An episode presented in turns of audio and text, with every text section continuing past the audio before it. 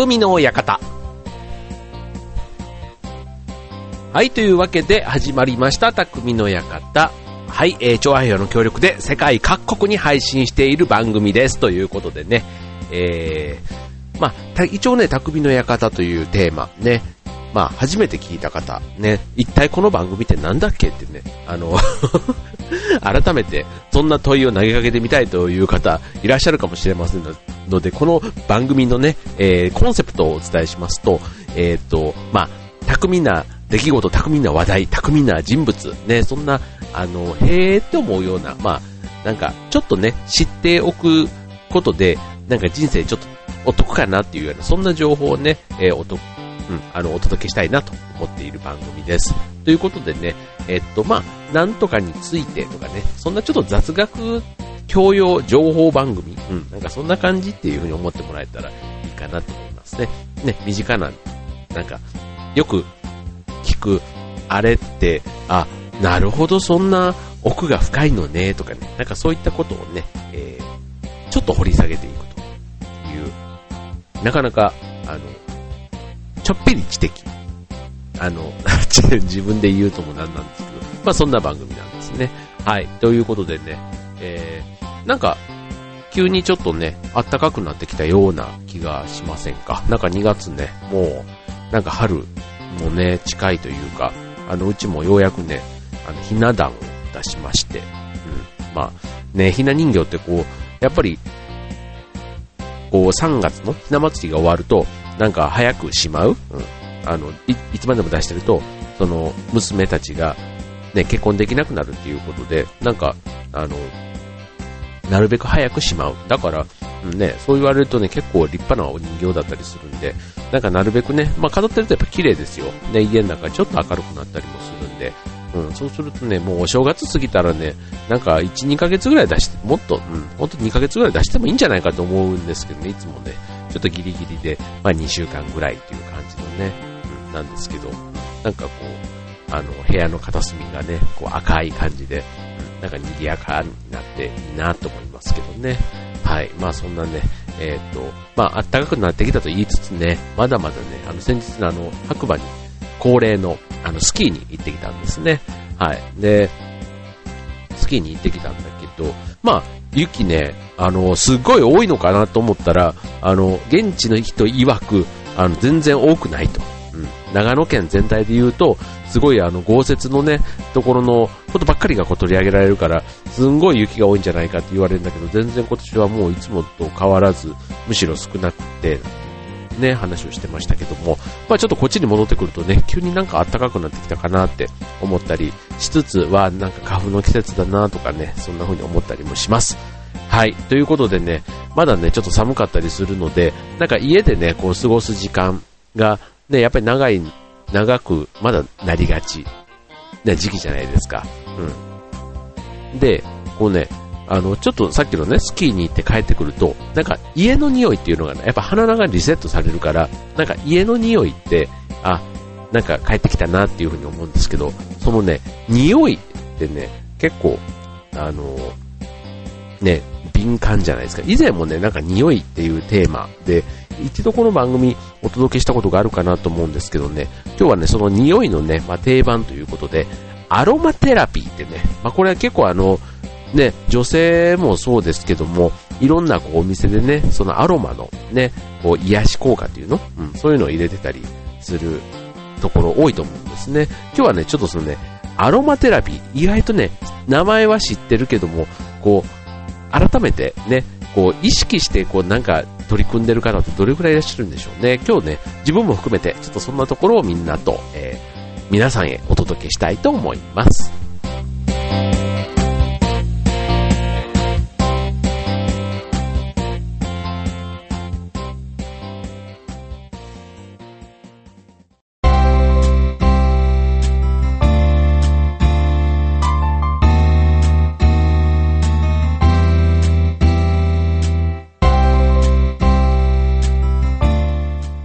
はい。というわけで、えー、今週のテーマ、アロマテラピーということでね、まあ、部屋でのんびりと、ね、こう、体と心をね、こう癒すというね、そんなことを目的にね、やられてる方多いと思います。あの、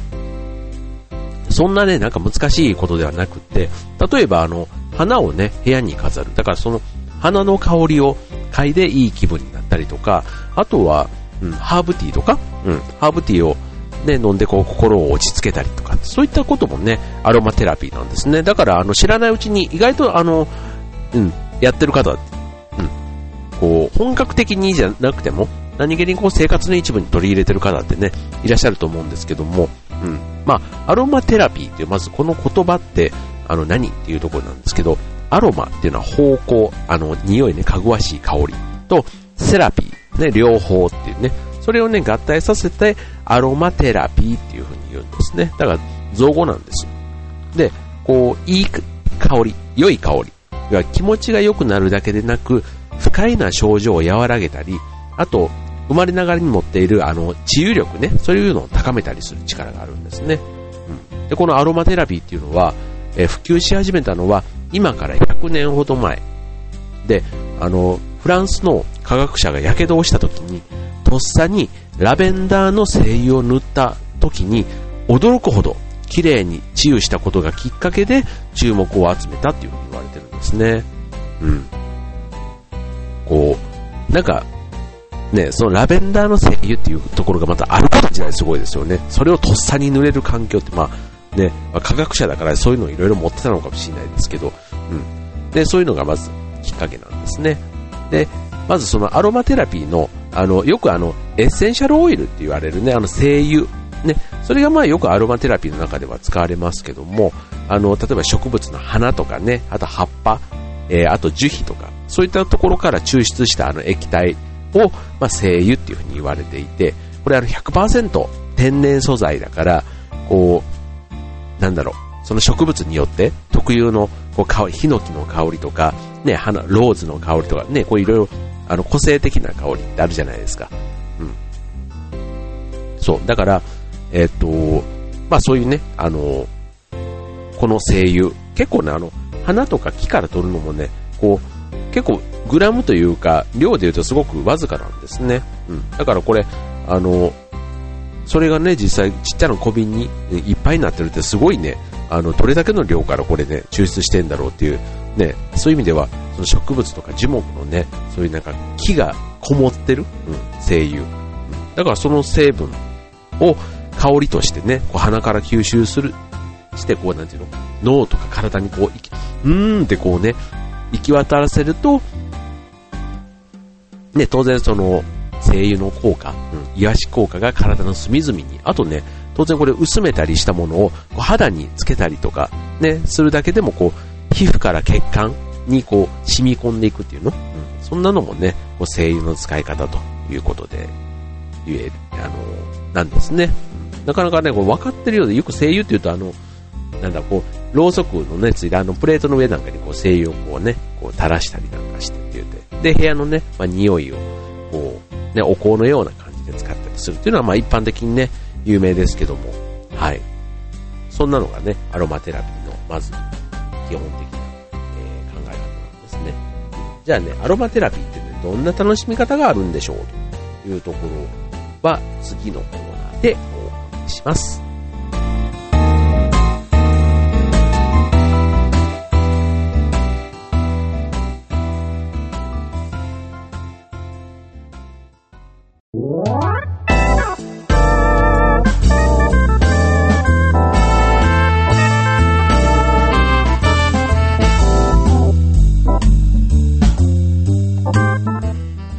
はい、というわけで今週のテーマは、ね、えー、まだまだ寒いです。ね、部屋でくつろぐ方、ね、たくさんいると思います。まあそんな時にね、ちょっと気分転換にね、アロマテラピーっていうのをね、そんな難しくない、ね、えー、この、アロマテラピーをね、ぜひちょっと今日はこの番組を聞いて、一つ二つね、ぜひ楽しみ、えー、試していただければと思うんですけども、あの、アロマテラピーの、いわゆるさっきの効き目の部分で言うと、いくつかね、やっぱりあるんですよね。それもね、結構あの、ば、ある意味万能？うん。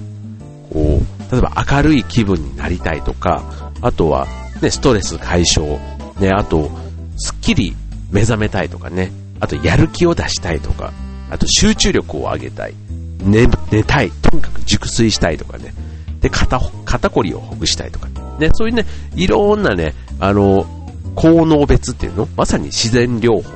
ですからね。うん。その、自分がね、今何を求めてんのっていうところでね、いろいろその匂いを使い分けたり、で、油を使い分け、油というか精油をね、使い分けたりするということで、例えばあの、熟睡したい時とか、ね、安眠系のやつはね、結構ね、昔から有名ですよね。うん。だからあの、寝る1時間ぐらい前からアロマポットとかで使って寝室全体にこう匂いを広げて、うん。あとはあの、精油をコットンとかに染み込ませて、こう枕の中とか、あとパジャマのポケットなんかに入れておいたりするとね、こうふわーっと匂いがね、広まっあの広がってということで、うん。例えばそういうのだと、材料がラベンダーの精油と、あとプチグレインっていうのと、あとレモン。ね、これらをちょっと混ぜたものを、そのコットンとかにつけて、ちょっと枕元に置いてみたりとかね。うん。あとはこう部屋にちょっと充満させる。ね、なんかそれだけでも、こう、なんか爽やかというか、うん、やっぱりこう、五感のね、一つ、嗅覚をね、こう刺激しつつ、こう皮膚からね、こう、いい、こう、気を取り込むっていうの？ね、なんかすごくいいですよね。あとはこう、例えばあの、明るい気分になりたい時とかね、うん、こう、そういう時は、あの、グレープフルーツ、ね、不安な気持ちを前向きにさせてくれる、ね、グレープフルーツとか、あとはね、あの、バラの花に似た香りのあの、ゼラニウムっていうね、うん、それをね、あとこう、お風呂の中にね、入れたりすると、あの、効果的ということで、うん。だから、そう、洗面器の中にね、お湯を張って、その、精油を落として、まあ、こう、つけると。うん。で、まあ、全身がね、こう、じんわり温まって、まあ、ほっと落ち着く、ということでね。うん。あとはね、その、中からこう立ち上がる蒸気なんかもね、ゆっくり吸い上げると気分もリフレッシュされますということでね、はい、そういうふうに明るい気分になったりね、さっきのすっきり目覚めたい。ね、朝なかなか起きられないとかね。あと、起きても頭がなかなか回らない。もうね、もう本当に、これね、僕ね、今、その、年を取ってきたら、あの、朝は早起きができるって言うじゃないですか。うん、本当ね、あの、なりたいって思うんですけど、全然ね、朝早く起きれなくて、もういつまでもなんかそれが自分の中での少年のバロメーターのようにね、あの うん、なんか起きれないのがきっとね、まだまだ若い証拠なのかなと思ってるんですけど、なんか、あの、寝すぎはね、なんか、なんだっけ、うつになるの？なんか、寝なくてもダメだし、寝すぎてもうつになるって聞いてね、ちょっとなんか、あの、最近、寝すぎは良くないんだって改めて思うようになったんですけど、で、そのすっきり目覚めたい。ね、あの、ペパーミントとかね、なんかね、オレンジなんとかってやつとかね、そういうのをね、あの、マグカップの中に、あの、熱いお湯を入れて、そこにね、数滴こう、こういう精油を垂らすと、で、それはそれでこう、香りがね、ふわーっと、ね、湯気とともに立って、それでまあ、気分が、まあ、全身をね、リフレッシュさせて、すっきり目覚められる。ね、本当にね、そういうのがあるんですね。いろいろ。はい。ということで、そんなね、効き目のあるアロマテラピーなんですけども、まあ、さっきのね、えっ、ー、と、例えば使い方、ね、アロマバス、ね、お風呂、だったらま全身浴、半身浴、あと部分浴なんていうのでね、いろんなあの、その時その時でね、まあ、なかなか全身浴ね、朝から全身浴難しいっていうんだったらね、あの部分浴でもいいかもしれないですね。うん。で、あとね、えっ、ー、と、方向浴。ね、その空気中に匂いの成分を拡散させて鼻からこう吸収する。うん、これさっき言ったマグカップとかね、あの、で、それだとちっちゃくできるじゃないですか。あとは、ハンカチを使って、ね、ハンカチに1、2滴垂らして、あの、そのまま持ち歩いたり、あと枕元に置いたりと。であとは、あの、アロマランプとかね、キャンドルを使ってて、これはね、昔からありますよね。うん、最近ね、結構おしゃれなね、やつもあったり、あと、火を使うのがね、ちょっと怖いっていう方はね、そうじゃない電気のね、あの、専用の、なんか、やつも売ってますしね。はい。で、あとはね、もう一個。火事にね、プラスっていうことで、例えばあの、消臭とか殺菌作用のある、ね、ものを使うと、毎日の家事でもね、役に立つってことで、例えば洗濯の時に、こうすすぎの時にラベンダーやペパーミントは消臭殺菌作用があるんですね。うん、だから洗濯後の衣類にこう爽やかで、なんていうの優しい香りが、うん、こう一定からその時でいいんですよ。うん、それだけでもね、こう随分変わったり、あと掃除の時にね、こう雑巾に絞るそのお湯の中に、また1、2滴ね、やるだけでこう部屋に全体がね、いい匂いがこう広がるということでね、あの、これでまたね、あの、殺菌効果がある、そのオレンジとかね、あの、スイートなんかを使うと、殺菌効果まで、ね、匂いだけじゃなくて、殺菌効果も増しますということでね。はい。であとね、これ意外とおすすめなのがトイレ。ね、あの、重曹に、あの、精油を落として、トイレの隅に置いておくと、あの、消臭剤代わりになるんですね。うん。だから重曹が、あの、嫌な匂いも取ってくれる上に、こう、精油が、こう、トイレに充満して、こうリラックス空間、ね、早変わりということで、まあ、トイレでね、結構ね、落ち着くというか、あの、なんか漫画の世界じゃないですけど、こう、よく早く出て、みたいな朝からね、やってるようなシーンってありますけども。やっぱりなんかトイレでね、漫画漫画を持ち込んで読んだりする人いるじゃないですか。うん、なんかね、あの、個室というか、うん、まあ、ちょっとこの時期はね、ちょっと、あの、おちり出してずっと座ってると、あの、それはそれ ちょっと辛いものがあるんですけど、なんかあの、トイレで長いしたくなる気持ちってなんかわからないでもないですね。はい。で、あと、あ今ね、3つ言いましたよね。アロマバスと、あと方向浴と、あと家事に入れると。あともう1個、ね、湿布。ね、あの、肩こりとかね、腰痛など、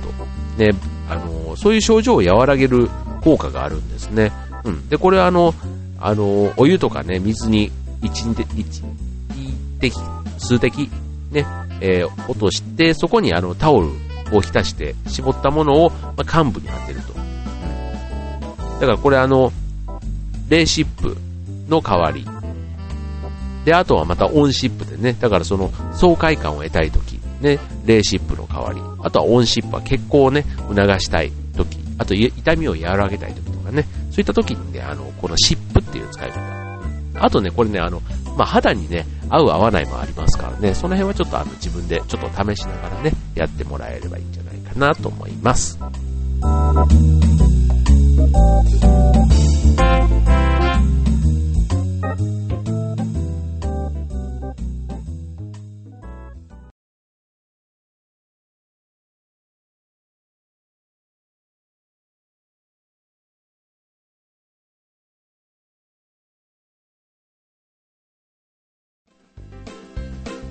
はい。というわけで、今週の匠の館、えー、アロマテラピーでお送りいたしました。ということでね、あの、さっきね、いろいろ、あの、アロマテラピーのね、実践の話をしましたけどね、あとね、どんな感じでね、みんなやってんの？なんていうのをね、ちょっといくつか紹介したいと思いますけどね、まず、あの、名刺、ね、こう名刺交換をする機会が多い方ね、あの、まあ、業者にもよると思うんですけども、名刺ケースにアロマをね、ちょっとね、染み込ませた紙を1枚入れておくと、それがね、香り付けになって、あの、ね、そ、それがあの名刺にね、香りをつけてくれるんですね。うん。だから、名刺を渡した時にも、後で印象に残るということで、これね、あの、あの、木、ヒノキの木で作った名刺っていうのを以前いただいたことがあるんですね。それはまあ、アロマというかね、木そのものの力なんですけど、あの、いただいた名刺を名刺ケースに入れとくと、そのヒノキの香りが他の名刺にいっぱい移ったんですね。うん。で、それが、たまたま自分の会社の名刺を渡した時にも、その名刺からその木の香りというか、出てて、これどうしたんですかみたいな。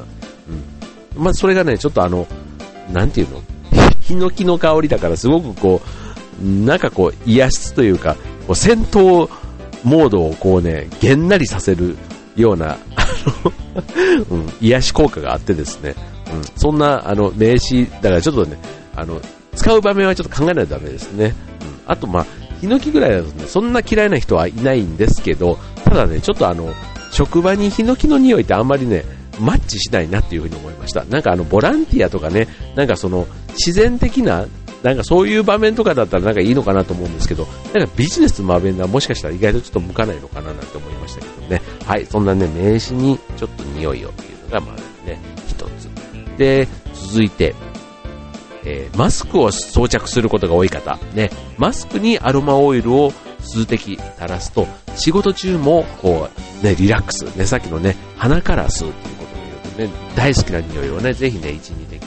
垂らしてみるとね、とてもいいですよね。はい。で、あとは、えー、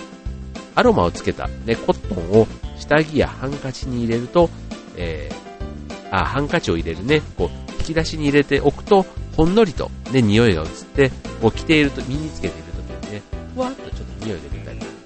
最近ね、そんな洗剤も多いですよね。うん、あの、こう、雑菌というかね、こう、消臭、除菌効果みたいなね、そんなに加えて、あの、その匂いがね、少しこう、残る、なんか、ありますね。うん、特に逆、あの、夏場とかね、汗かいた時に、その匂いをちゃんと消しながら、いい匂いをちゃんと出してくれるっていうね、そんなのもありますからね。はい。ということでね、えー、生活にアロマを取り入れてるっていう方ね、あの、自然に入れちゃってる方もいると思いますけども、意識的に取り入れてる人、ね、あの、アンケートで言うとね、大体半分ぐらい、ね、えー、2人に1人ぐらいの割合で、えー、アロマというのを意識してるということなんですですけどね。まあ今日この番組を聞いた皆さんね、ぜひね、ちょっとあの、一つ二つね、まあ普段何気にやってるのに、プラス1に加えてみると、あ、なんかちょっと昨日と違うね、また今日のあの、ね、部屋の空間というかね、そんな、